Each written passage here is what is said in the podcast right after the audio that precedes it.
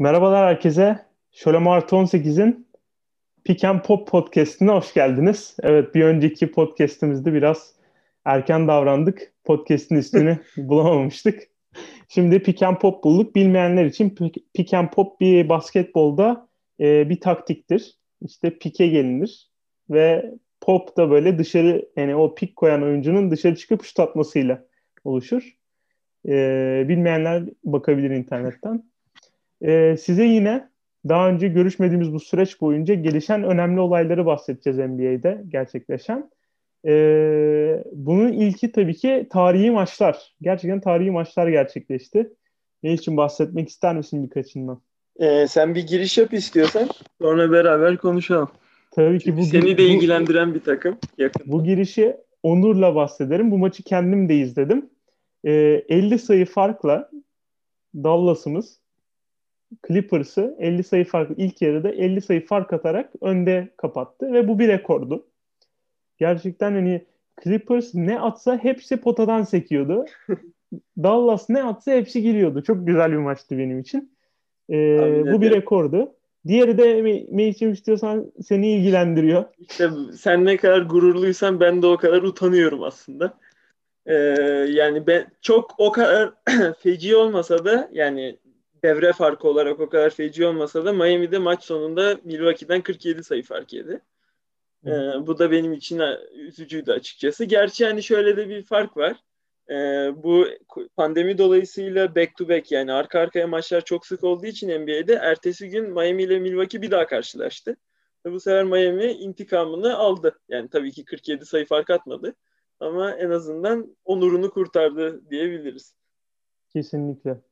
E, bu tarihi maçlardan sonra tabii ki işte en önemli oyunculardan da bahsedebiliriz. Daha doğrusu en önemli oyuncu değil de en hayal kırıklığından bahsedelim. Yani aynı zamanda. Denver'ın düşüşü. Denver Nuggets gerçekten çok iyi bir takım. Normalde bayağı beklentileri yüksek. Geçen sene hani playofflarda belki hani çok istediklerini yapamasalar bile genç bir ana takımı olarak e, bayağı yükselişe geçmesi bekleniyordu ve bu sene yani yok için üstün performansına bağlı e, hayal kırıklığı yaşanıyor. Ne dersin için? Gerçekten dediğine çok katılıyorum. Yok hiç ne kadar iyiyse Denver'da o kadar kötü gözüküyor şu anda. Ya bundan önceki senelerde aslında hep tam tersi olurdu. Denver bir şekilde ilk haftalarda yok için pa- paçasını kurtarırdı. Çünkü sen de hatırlarsın ki yok hep kamplara çok şişman gelirdi. Kilo fazlasıyla gelirdi. İlk maçlarda yürüyemeyecek halde olurdu. Ama bu sene tam tersi. Belki de geçen sene e, Batı konferans finalinde elenmelerinin üstüne daha da hırs yaptı. O yüzden hani hem çok fit geldi hem de gerçekten çok formda geldi. E, yani şeyi geçtim sadece attığı basketleri geçtim yaptığı asistlerle aldığı reboundlarla neredeyse triple double ortalamasıyla oynuyor şu anda. E, ama gel gelelim ki aynısını Denver için söyleyemiyoruz. Ki aslında birazcık talihsiz olduklarını da düşünüyorum. Çünkü e, Geri Harris ilk sakatlandığından bu yana hiç eskisi gibi dönemedi. Yani gerçekten şey çok büyük bir hayal kırıklığı. Çok kötü. Ee, bunun dışında Michael Porter Jr.'ın sakatlıkları devam ediyor. Onun tam iyileşememe durumu var. Cemal Murray her ne kadar daha ileri gitse de bir tık onun da hala e, dengesiz performansları oluyor. Bir maç çok iyi oynuyor, bir maç o kadar iyi oynayamıyor. Hala o eşiği atlayamadı. Ama benim şahsi fikrimi istiyorsan bence en büyük e, eksilerden biri Jeremy Grant'in yoksunluğu. Jeremy Grant gittikten sonra savunmada inanılmaz bir düşüş var. Zaten Denver hiçbir zaman çok iyi bir savunma takımı değildi. Ama Jeremy Grant onları en ayakta tutan savunmacılarıydı. Gerek e, yardım savunması olsun, gerek birebir savunması olsun ve birden çok pozisyonu savunabilmesi olsun. Şu an onun da olmaması bence Denver'ı özellikle savunma alanında çok yıpratıyor. Ben öyle düşünüyorum. Kesinlikle. Ben ama daha sonra tabii bu sezon başında bütün maçlarda gariplikler görüldü.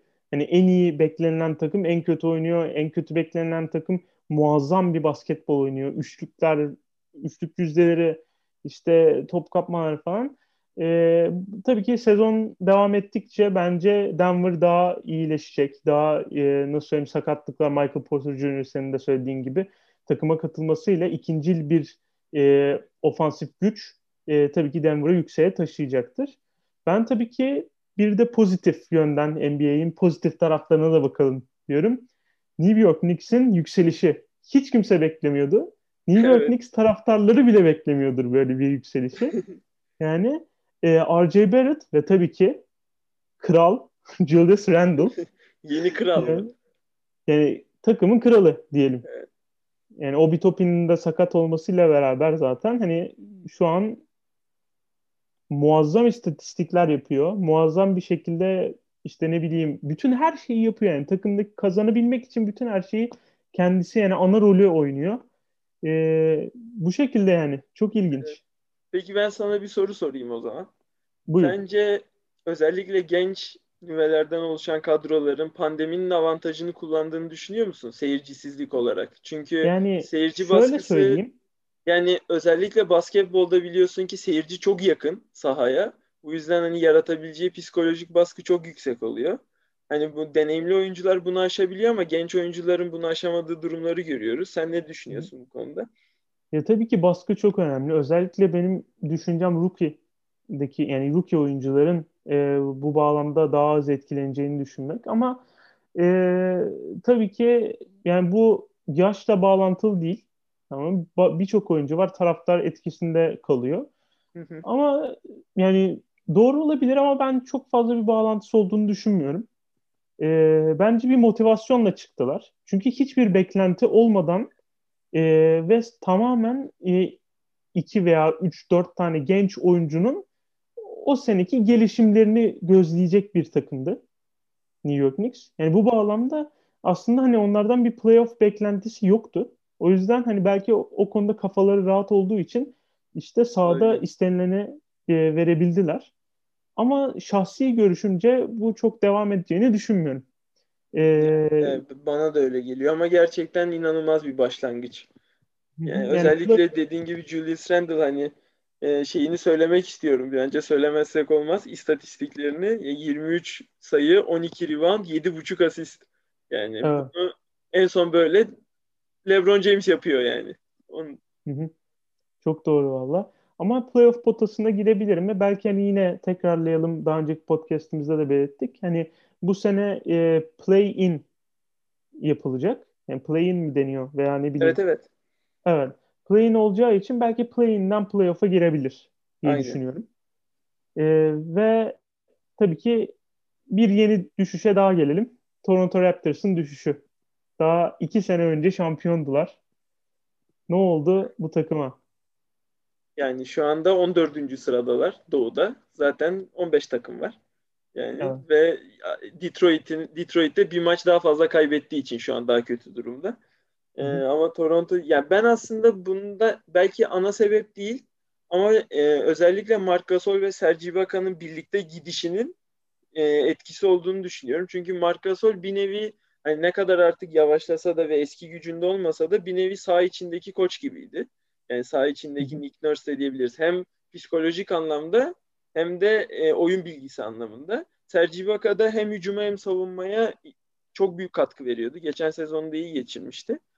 E, bu yüzden hani ben bu iki oyuncunun yoksunluğunu büyük ölçüde hisse, hissettiklerini düşünüyorum. E, sen ne demek istersin bu konuda? Ya ben ekstra olarak Siakam'ın üzerine gelen bir yük yani ve sorumluluklarının artması tabii ki performansını da etkiliyor. Yani yine gerçekten hani iyi bir oyuncu. E, fakat belli şeyler yolunda gitmiyor. Biraz magazinsel gidelim. Bir maç oynamadı ve bu oynamamasının nedeni disiplinsiz hareketlerinden ötürü. Bu da bir nevi biraz şey yapıyor. Böyle bir kulakları fısıldayan hani James Harden trade'i mi olur? Böyle bir takas mı gerçekleşir? E, konusuna geliyor. Yani konu açılmışken ondan da bahsedelim istiyorsan. Hani James Harden yine muazzam sayılar atıyor, muazzam işte ne bileyim istatistikler yapıyor ve ama hala huzursuz olduğu belli. Ee, yani o yüzden hani belki böyle bir Toronto takası gerçekleşebilir diye evet. düşünüyorum. Yani, yani peki James Harden'ın bu kadar umursamaz olup bu performans hakkında ne düşünüyorsun? Yani yine kulüplere gidiyor, yine partilere gidiyor. Ertesi gün çıkıp yine 30 sayı 15 asist yapıyor. Ya büyük ihtimalle e, bizim podcast'imizi izleyenler, e, dinleyenler pardon, şeyi izlemiştir. Michael Jordan'ın belgeselini e, izlemiş. Orada Dennis Rodman Hani diyor ben gideceğim bir hafta diyor. Daha sonra sahada performansını gösteriyor. Aslında böyle olması gerekiyor. Belki de sahadaki... onun için olumlu etkiliyordur belki de onu. Olabilir kesinlikle ama hani söylediğimiz oyuncu hani MVP olmuş ve ne bileyim yani kendi kalitesini e, göstermiş bir oyuncu olduğu için hani haksızlık yapmaya da gerek yok. Adam işini yapıyor yani ve takımdaki e, ne bileyim takımın potansiyelini bir nevi biraz düşürdüler. Özellikle ne bileyim John Wall takasıyla falan ve hani artık e, şampiyon olabileceğini düşünmüyor Harden. Hı hı. O yüzden yani iyi de öldür hakkını ver böyle bir şey var o yüzden iyi de öldürme neyse biz Brooklyn Nets'e geçelim bu konuda son olarak son olarak değil de Brooklyn Nets'teki son durumu belirtelim. Kevin Durant Kyle e, pardon Kyrie Irving çok güzel başladılar. Yani sakatlıktan döndükten yani sakan, sakatlıktan döndükleri için aslında beklenti çok fazla değildi. Yedek parçalardan beklenti fazlaydı ama Dinwiddie'nin sakatlanması olsun. Ama Caris LeVert yine çok güzel oynuyor. Jared Allen olsun yani. Ee, ilginç bir konudan bahsedelim. Hani bağlamışken Brooklyn Nets'ten. Kevin Durant'in korona pozitif olan biriyle e, böyle bir nasıl söyleyeyim bir temasa, temasa geçtiğinden geçmiş. ötürü evet. aynen e, bir haftalık bir ceza veya ne bileyim bir bir ceza bir nevi evet, evet. oldu. E, korona hala etkiliyor NBA'yi. Evet. Yani yani aslında evet. şöyle yani biraz burada NBA'in yapısını da anlamak lazım. Aslında mesela 7 e, günlük bir ceza aldı sanırım. Yani 7 gün boyunca maçlara çıkamayacak. Ee, ama NBA oyunculara ödenen maaşlar maç başı ödeniyor. O yüzden aslında çıkmadığı her maç için bu Kevin Durant için de para kaybı demek. Ve aslında hani yaklaşık 40 milyon dolar kazandığını düşünürsek de bir maç bile aslında baya yaklaşık 500 bin dolara denk geliyor. O yüzden hani oldukça etkiliyor.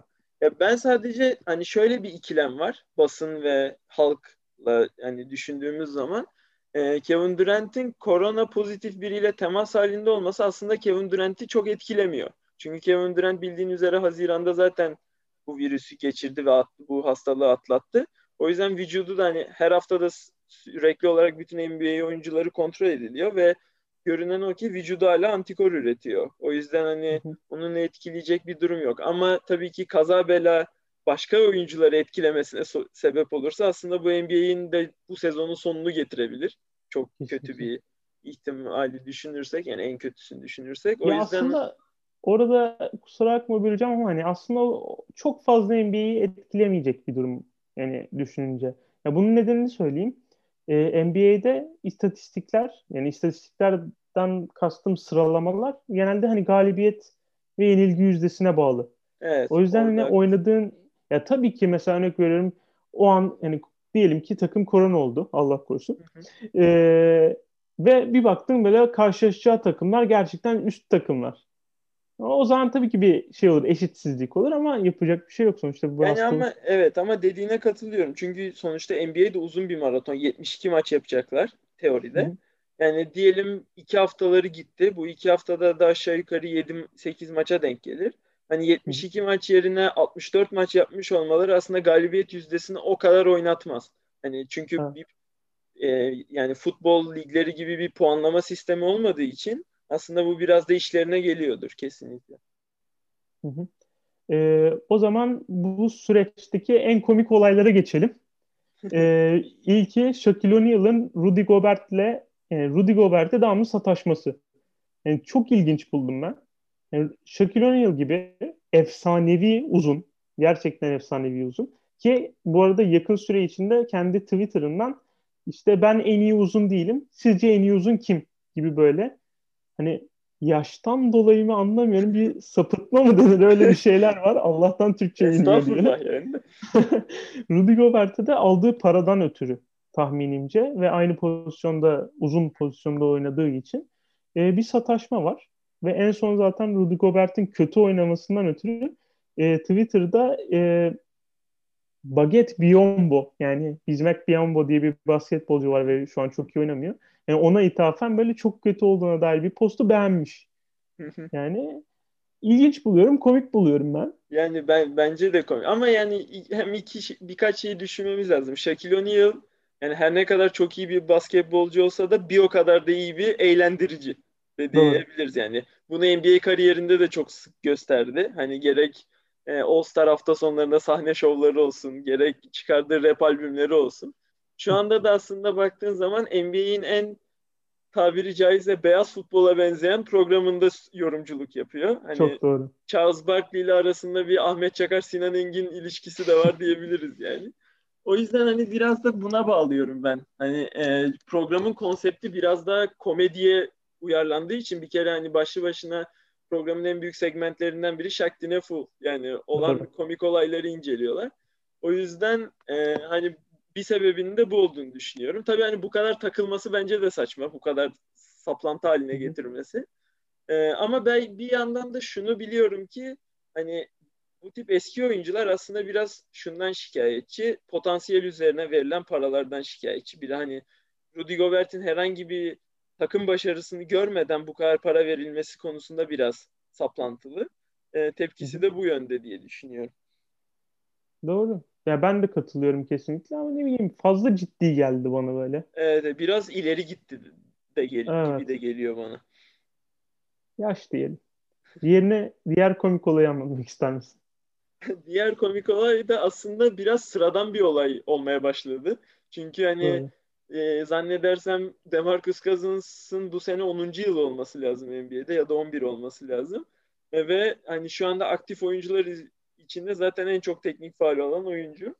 E, ve biliyorsun bir yıldır oynamıyordu yaklaşık hani sakatlıklarla boğuştuğu için. Döndü ve daha hani ilk maçlarında 3 dakika içinde iki teknik faal olarak oyun dışı kaldı. E, Yani ve hani belki izlemeyen seyirciler vardır. Hani aldığı teknik fauller de yani ilk teknik faul saçma bir şekilde karşı rakibin oyuncusunu ittiği için ikinci teknik faulde kendine yapılan faulü görmedikleri için kızması üzerine Orada bir trash talk gerçekleşti galiba. O, ondan dolayı gibi belki de. Evet olabilir belki de. Yani he, tamam hani belki ilkini anlayabiliriz. ilk teknik faulü ama zaten teknik faulü olan birinin hakeme bu kadar sert çıkışması ancak Demarcus Cousins'ın yapabileceği bir hareket. Kesinlikle. Hı hı. İlginç. O zaman hani olayları bitirdiğimize göre bu süreçte gelişen olayları oyuncu performanslarına geçelim. Ee, en ilginç tabii ki e, ilginçten kastım hani her zaman gerçekleşmeyen e, oyuncu performanslarında tabii ki başlamak başlamak gerekirse Stephen Curry'nin 62 sayı atması. Ee, Kesinlikle. Yani Stephen Curry takımından ötürü yani yanındaki işte role player denilen oyuncular kesinlikle çok kötü oynadı. Yani ilk maçlarda. Buna bağlı olarak Stephen Curry'e bütün yük yani bütün yük Stephen Curry'deydi. Ve en sonunda hani bir ara işte sakatlıktan da döndüğü için Stephen Curry acaba eski gücüne geri gelemeyecek mi diye bir soru bütün herkes tarafından oluştu. Hatta herkes şey falan dedi. İşte bütün şampiyonluklar Kevin Durant sayesinde, Clay Thompson sayesinde aslında Kevin e, aslında işte Stephen Curry'nin bir payı yoktu gibilerinden geldi ve ona çok güzel bir cevap verdi. 62 sayıda attı. E, ikinci yani, performansa gelelim eğer bir yorum yoksa. E, yani sadece şey diyeceğim hani aslında Stephen Curry'i de neredeyse bir yıldır izlemiyoruz. El, yani elini kırmıştı o da hatırlıyorsan. Yani ben bir basketbol sever olarak gerçekten Stephen Curry'ni Curry'i öz yani gününde bir Stephen Curry'i özlemişim. Gerçekten. Çünkü hani maçı izleyen e, dinleyicilerimiz varsa her şeyi soktu. Yani ve yani yine gerçekten hani şey yani Stephen Curry biliyorsun tarihte bütün e, gazeteciler tarafından MVP ödülüne layık görülmüş tek oyuncu. Yani hiç başka bir oy gelmedi 2015-2016 sezonunda. Yine o sezona benzer bir performans gösterdi. Umarım hep böyle devam eder. Biz de keyif almaya devam ederiz. Umarız. Bir diğer e, MVP kalibresinde bir oyun Bradley Beal'dan geldi. 60 sayı attı. Ama buna rağmen kaybettiler ve 57'si galiba 3. 3 periyot. Evet. İlginç. İlk 3 çeyrekte 57 sayı attı gerçekten. Yani bir ara herkesin hani aklına şey geldi. Acaba Kobe, e, Kobe Bryant'a doğru mu gidiyor? Yani 81'e doğru mu gidiyor? Ya da en kötü belki birkaç sene önce Devin Booker'ın 70 sayılık bir performansı vardı. Onu mu yakalayacak gibi. Hani son çeyrekte biraz durdu ama yani zaten ilk üç çeyrekte 57 attığı için biraz durması da bir tık olası Olan. gibi yani. Evet. Tebrik evet. ederiz yine de. Müthiş bir Kesinlikle. Onun dışında Russell Westbrook'un ilk maçlarında ilk maçında zaten da triple double yaptı. Sonra devamı gelecek dendi. Dört maç yanılmıyorsam triple double yaptı üst üste. Aynen. Yani, yani ve aslında çok normal. Russell Westbrook standardında evet. Bence de çok Aynen. normal. Yani Ama ve şey, de şeye de ortak oldu. Hani ne olursa olsun belki hani çok top kullanıyor denebilir. Hani bütün toplar onda denebilir. Hani sırf triple double'lık kasıyor da denebilir. Ama Oscar Robertson da rekoruna ortak oldu. Ee, yani Hı-hı. sezon başlangıcında en çok üst üste triple double yapan oyuncu rekoruna. Yani ne olursa olsun bu bunu yapmak her oyuncunun harcı değil. O yüzden tebrik etmek lazım onu da. Kesinlikle. Onun dışında başka tebrik etmemiz gereken kişi tabii ki Christian Wood. Ee, o da yani Houston'ın uzunsuzluğundan dolayı veya işte DeMarcus Cousins'ın sakatlığından dönememesinden ötürü e, çok ciddi süreler aldı takımında ve e, hakkını da verdi. Özellikle yani Pistons'tan sonra Houston gibi bir takımda ayak uydurabileceği bir muammaydı. E, ve çok iyi bir çıkış yaptı. Umarız devam ettirir. Aynen John Wall'la evet. da çok iyi anlaştığı görülüyor. Yani özellikle Hı-hı. ikili oyunlarda. Bakalım devam edecek mi? Belki James Harden'ı kalmaya ikna ederler. Bu performansla belli mi olur? Bence olur. Yani belli. Bence. Çok ikna edemezler gibi. gibi mi? Yok gidici gibi bence. o zaman bu süreç boyuncaki ilk beşi alalım senden. Yani biraz aslında tabii ki bu e, seçimlerimiz tartışılabilir. Çünkü ya 5 oyuncu seçiyoruz. 6.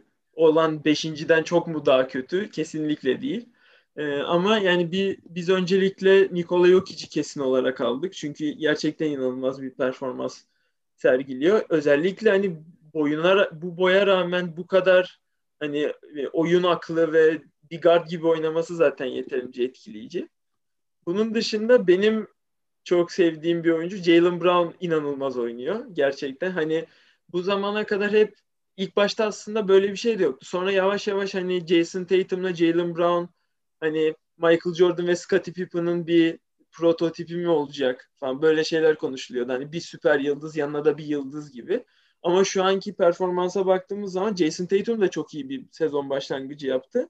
Ona gerçekten çok yakın gidiyor. İki tane alfa var gibi takımda. Buzzer ee, bundan pardon. Buzzer, buzzer beater attı şey Jason Tatum. Evet bayağı evet. Çok iyi. Evet o da bayağı iyiydi. İstiyorsan e, bir iki tane de sen söyle. E, zaten podcast'ın başından beri överek yani kendisinden daha çok övmüşüzdür veya ailesinden daha çok Julius Randle yani. Evet.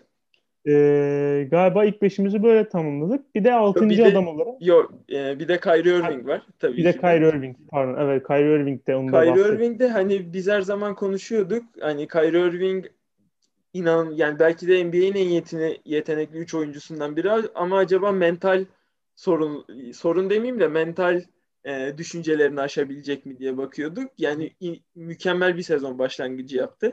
Umarım böyle devam eder. Yani um- biz de böyle e, yani çünkü aslında Kyrie Irving ve Kevin Durant'in bu performansları Doğu için de iyi oluyor. Doğu konferansında daha rekabetçi bir konferans yapıyor. E, o yüzden e, onun da bu performansı umarım devam eder. Bir de altıncı adama gelelim istiyorsan. Altıncı adam da CJ McCollum. O da muazzam oynuyor. O da buzzer beater. Son saniye basketleri atıyor. Evet. Ee, bu aralar gerçekten iyi oynuyor. Yani, yani Damian Lillard... biraz aslında Damian Lillard da bir tık tutuk başladı sezona. Onun açığını da çok iyi kapatıyor.